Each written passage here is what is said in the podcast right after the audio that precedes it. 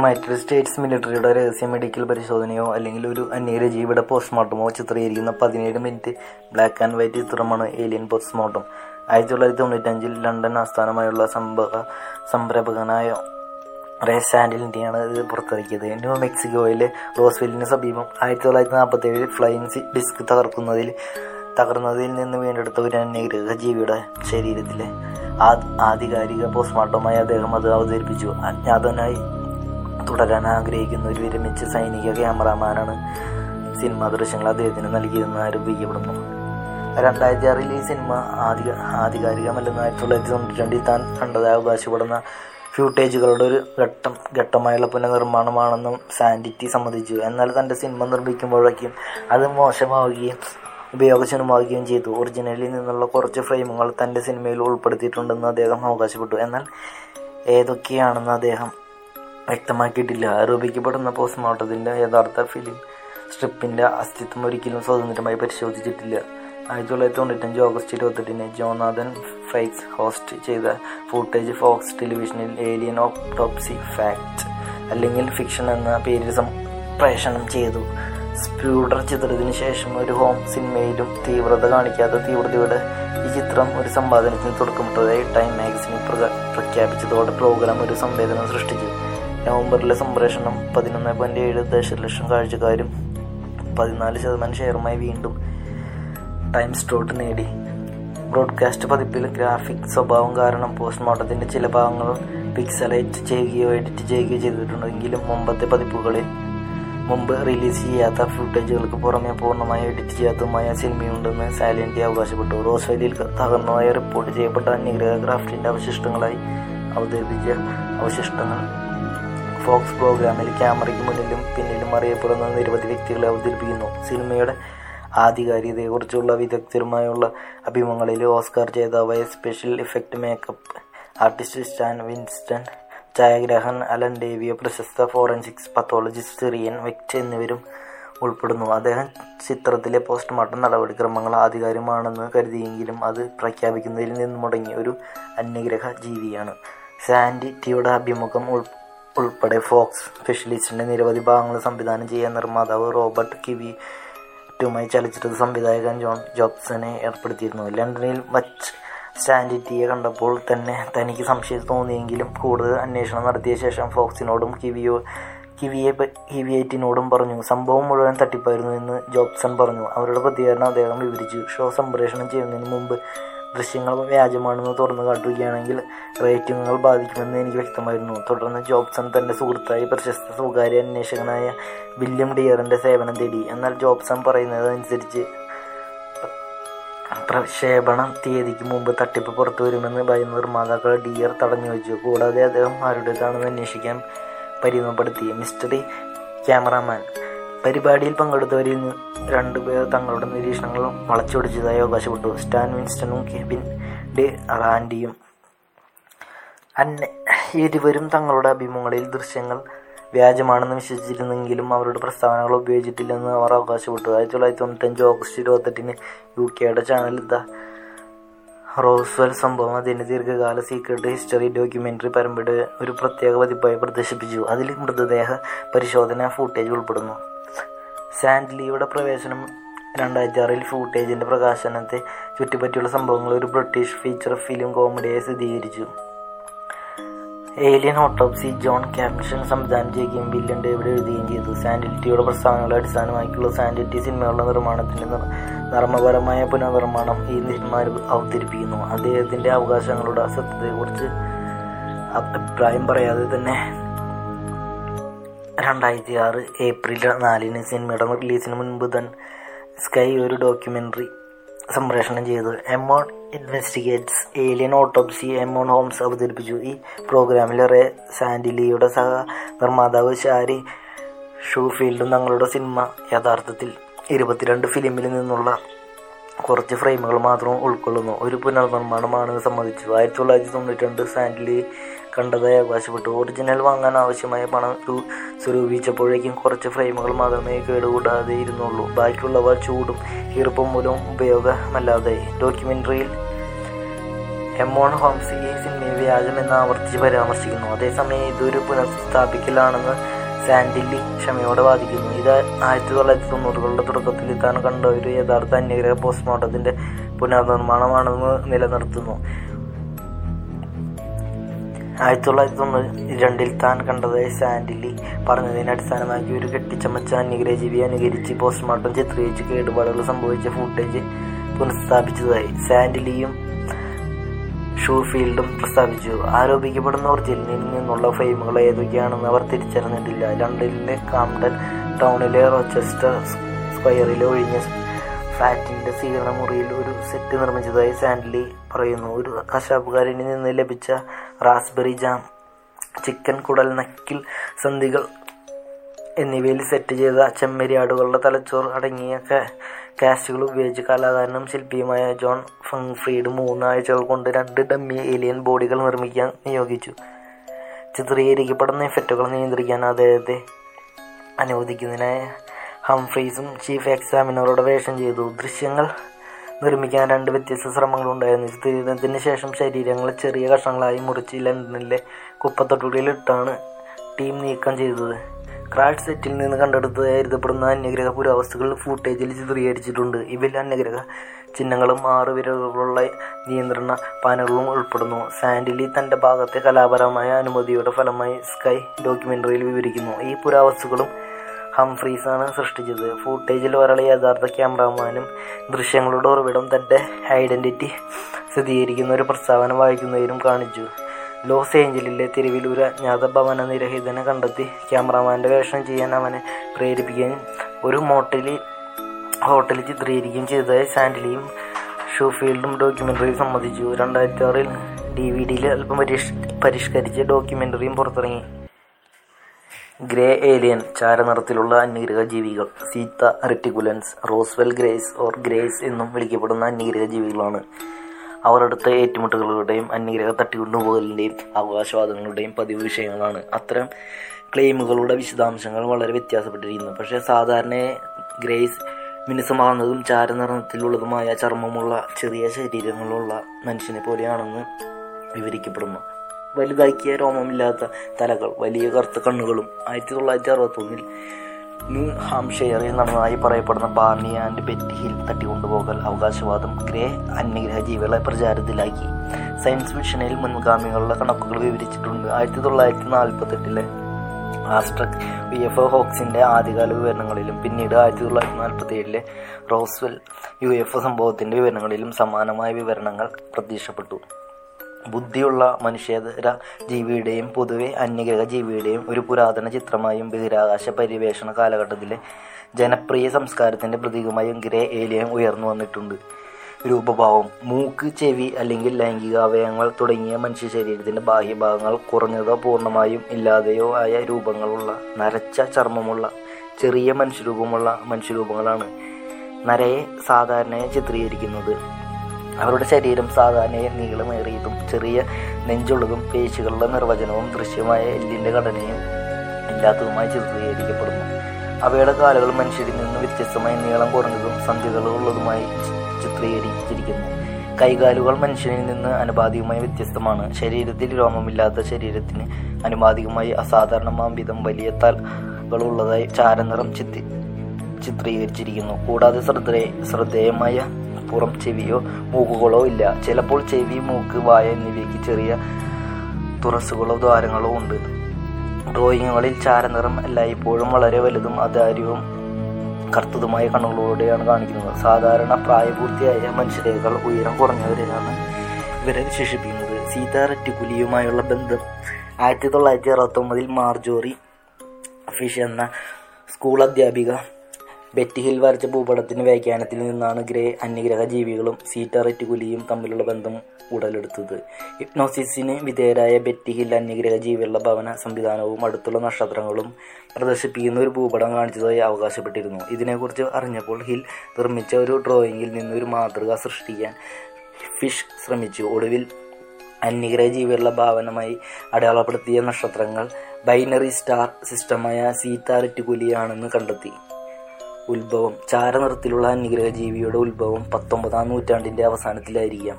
ആയിരത്തി എണ്ണൂറ്റി തൊണ്ണൂറ്റൊന്നിൽ കെന്നത്ത് ഹോളിംഗ്സ് പിഗി എഴുതിയ മേഡ എന്ന a tale of the future എന്ന നോവൽ പ്രസിദ്ധീകരിച്ചു. അതിൽ ആഗ്യാത്മാവ് ബലൂൺ ആകൃതിയിലുള്ള തലകളുള്ള ചെറിയ നരച്ച തൊലിയുള്ള അന്യഗ്രഹ ജീവികളെ കണ്ടുപിട്ടി ആയിരത്തി എണ്ണൂറ്റി തൊണ്ണൂറ്റി മൂന്നിൽ H G Wells the man of the year million എന്ന ലേഖനത്തിൽ മനുഷ്യരാശിയുടെ ഭാവി രൂപത്തെക്കുറിച്ചുള്ള ഒരു വിവരണം അവതരിപ്പിച്ചു. മനുഷ്യരെ വായുവും മൂക്കും മൂട്ടിയും ഇല്ലാത്തവരും വലിയ തലകളുമുള്ളവരായി വിവരിച്ചു. ആയിരത്തി എണ്ണൂറ്റി തൊണ്ണൂറ്റഞ്ചിൽ ദി ടൈം മെഷീൻ എന്ന നോവലിലും വൈൽസ് മനുഷ്യരാശിയുടെ പിൻഗാമിയായ എലോയിയെ സമാനമായ രീതിയിൽ ചിത്രീകരിച്ചു. ആയിരത്തി തൊള്ളായിരത്തി പതിനേഴിൽ തന്നെ നിഗൂഢ ശാസ്ത്രജ്ഞനായ അലിസ്റ്റർ കൗലി ആധുനിക ചാരനിറത്തിന് സമാനമായി എല്ലാം എന്നു പേരുള്ള ഒരു പ്രകൃതിക്ക് മുമ്പുള്ള സമാ സ്ഥാപനവുമായി ഒരു കൂടിക്കാഴ്ച വിവരിച്ചു. അലമ അമലന്ദ്ര വർക്കിംഗ്സ് എന്ന് വിളിക്കുന്ന ഒരു പ്രക്രിയയിലൂടെയാണ് താൻ എൻഡി എന്റിറ്റിയുമായി ബന്ധപ്പെട്ടതെന്ന് ക്രോളി വിശ്വസിച്ചു. ഇത് ബഹിരാകാശത്തു നിന്നും അളവുകൾ ഇടനീളം ജീവികളുമായി ബന്ധപ്പെടാൻ മനുഷ്യരെ അനുവദിച്ചതായി അദ്ദേഹം കരുതി. മറ്റു നിഗൂഢത ശാസ്ത്രജ്ഞരും യുവഫോളജിസ്റ്റുകളും അവരിൽ പലരും ലാമിന് പിൻകാലഗ്രഹ ഏറ്റുമുട്ടലുകളുമായി ബന്ധപ്പെടുത്തിയിട്ടുണ്ട്. അതിനുശേഷം അദ്ദേഹത്തിൽ നിന്നുള്ള അവരുടെ സ്വന്തം സന്ദർശനങ്ങൾ വിവരിച്ചു. ഒരാൾ അവനെ തണുത്ത കമ്പ്യൂട്ടർ പോലെയുള്ള ബുദ്ധി എന്ന് വിശേഷിപ്പിച്ചു. കൂടാതെ മനുഷ്യന് മനസ്സിലാക്കാൻ കഴിയാത്തതുമാണ്. ജീവികൾക്ക് ഒരു മനുഷ്യവർഗത്തോടും സാമ്യമില്ലായിരുന്നു. അവ ഉയരം കുറഞ്ഞതും ശരാശരി ജപ്പാൻകാരേക്കാൾ നീളം കുറഞ്ഞതും തലകൾ വലുതും കഷണ്ടിയുമുള്ളതും ശക്തവും ചതുരാകൃതിയിലുള്ളതുമായ നെറ്റികളും വളരെ ചെറിയ മൂക്കും വായകളും ദുർബലമായ താടികളുമായിരുന്നു. എന്താണ് അവരെ സംബന്ധിച്ചിടത്തോളം ഏറ്റവും അസാധാരണമായത്? കണ്ണുകളാണ്. വലുതും ഇരുണ്ടതും തിളങ്ങുന്നതുമായ മൂർച്ചയുള്ള നോട്ടം. അവർ മൃദുവായ ചാരനിറത്തിലുള്ള തുണി കൊണ്ടുള്ള വസ്ത്രങ്ങൾ ധരിച്ചിരുന്നു.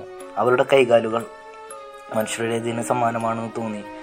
ഗുസ്താവ് സാൻഗ്രെയിൻ ദ അജ്ഞാത അപകടം ആയിരത്തി തൊള്ളായിരത്തി മുപ്പത്തി മൂന്നിൽ Swedish novelist Gustav Sandgren Gabriel Linde എന്ന തൂലികനാമം ഉപയോഗിച്ച് ഡെൻ ഒഗണ്ട ഫാരൻ എന്ന സയൻസ് ഫിഷൻ നോവൽ പ്രസിദ്ധീകരിച്ചു. അതിൽ മൃദുവായ ചാരനിറത്തിലുള്ള തുണി കൊണ്ടുള്ള വസ്ത്രങ്ങൾ ധരിച്ച അന്യഗ്രഹ ജീവികളുടെ ഒരു വംശത്തെ അദ്ദേഹം വിവരിക്കുന്നു. വലിയ മുട്ടതലകൾ വലിയ ഇരുണ്ട തിളങ്ങുന്ന കണ്ണുകൾ യുവ വായനക്കാരിൽ ലക്ഷ്യമിട്ടുള്ള നോവൽ. സങ്കല്പിക്കപ്പെട്ട അന്യഗ്രഹ ജീവികളുടെ ചിത്രീകരണങ്ങൾ ഉയർ ഉൾപ്പെടുത്തിയിട്ടുണ്ട്. ഈ വിവരം ചാരണത്തിലുള്ള അന്യഗ്രഹ ജീവികളുടെ ജനപ്രിയ ചിത്രം അടിസ്ഥാനമാക്കിയുള്ള ടെംപ്ലേറ്റായി മാറും. വാർണിയും ബെറ്റി ഹില്ലും തട്ടിക്കൊണ്ടുപോകും ആയിരത്തി തൊള്ളായിരത്തി അറുപത്തഞ്ചിൽ ബെറ്റിയും ബാർണി ഹില്ലിനെയും തട്ടിക്കൊണ്ടുപോയതിനെ കുറിച്ചുള്ള പത്രവാർത്തകൾ ആർക്കെ പിന്നെ പ്രശസ്തമാക്കുന്നത് വരെ ഈ സങ്കല്പം ഒരു പ്രധാന സ്ഥാനമായി തുടർന്നു.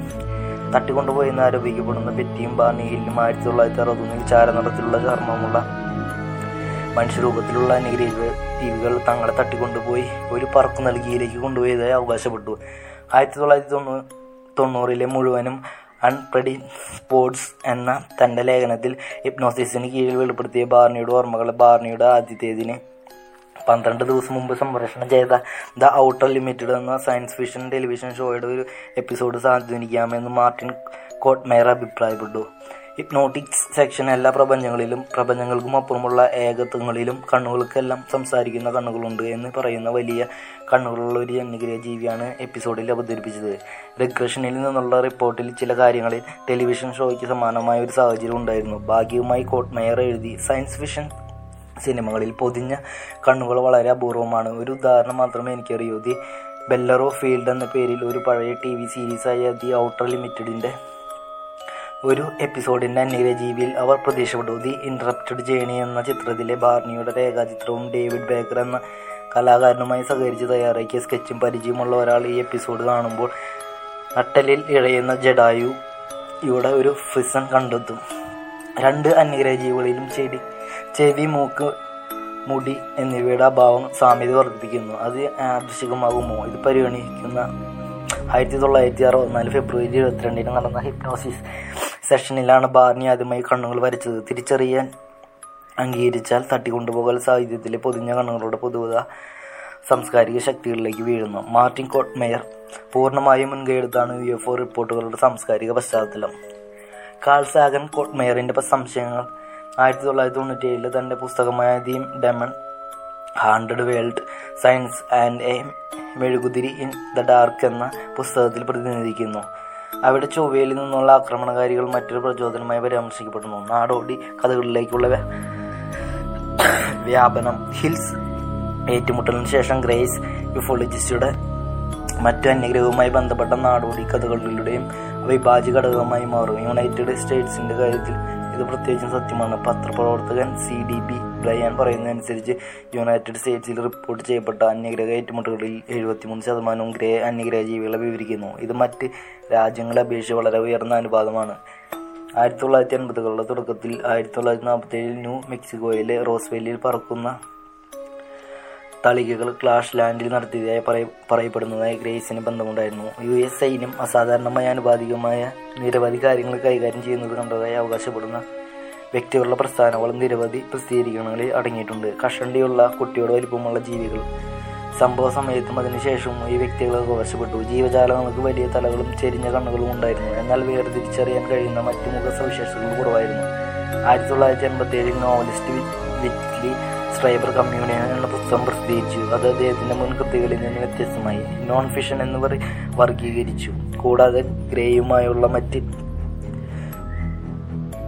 അന്യഗ്രഹ ജീവികളുമായും താൻ അനുഭ അനുഭവിച്ചതായി ആരോപിക്കുന്ന നിരവധി അടുത്ത ഏറ്റുമുട്ടലുകൾ അദ്ദേഹം വിവരിക്കുന്നു. ഈ പുസ്തകം ന്യൂയോർക്ക് ടൈംസിന്റെ ബെസ്റ്റ് സെല്ലറായി ന്യൂ ലൈൻ സിനിമ ആയിരത്തി തൊള്ളായിരത്തി എൺപത്തി ഒമ്പതിൽ ഒരു ചലച്ചിത്ര ആവിഷ്കാരം പുറത്തിറക്കി. അതിൽ ക്രിസ്റ്റഫർ വാക്കർ സ്ട്രൈബറായി അഭിനയിച്ചു. ആയിരത്തി തൊള്ളായിരത്തി എൺപത്തെട്ടിൽ ഫ്രഞ്ച് സയൻസ് ഫിക്ഷൻ എഴുത്തുകാരനും യൂഫോളജിസ്റ്റുമായ ജിമ്മി ക്യൂവിനെ ക്രിസ്റ്റോഫ് ദ ചാവനെ ഒരു പ്രതിവാര ഫ്രഞ്ച് ടി വി ലൈവ് ഷോയിൽ അഭിമുഖം നടത്തി. അക്കാലത്ത് അത് സി എൽ മോൺ മാർഡി ഫ്രാൻസിലെ മൂന്ന് ദേശീയ ടി വി ചാനലുകളിൽ ഒന്നായ ടി എഫ് വൺ ആണ് ഇത് സംപ്രേഷണം ചെയ്തത്. മജസ്റ്റിക് പന്ത്രണ്ടിനെ പരാമർശിക്കുന്ന പുറമെ Jimmy Guieu the little greys എന്ന് വിളിച്ചതിന്റെ അസ്വസ്ഥത്തെ വിവരിച്ചു.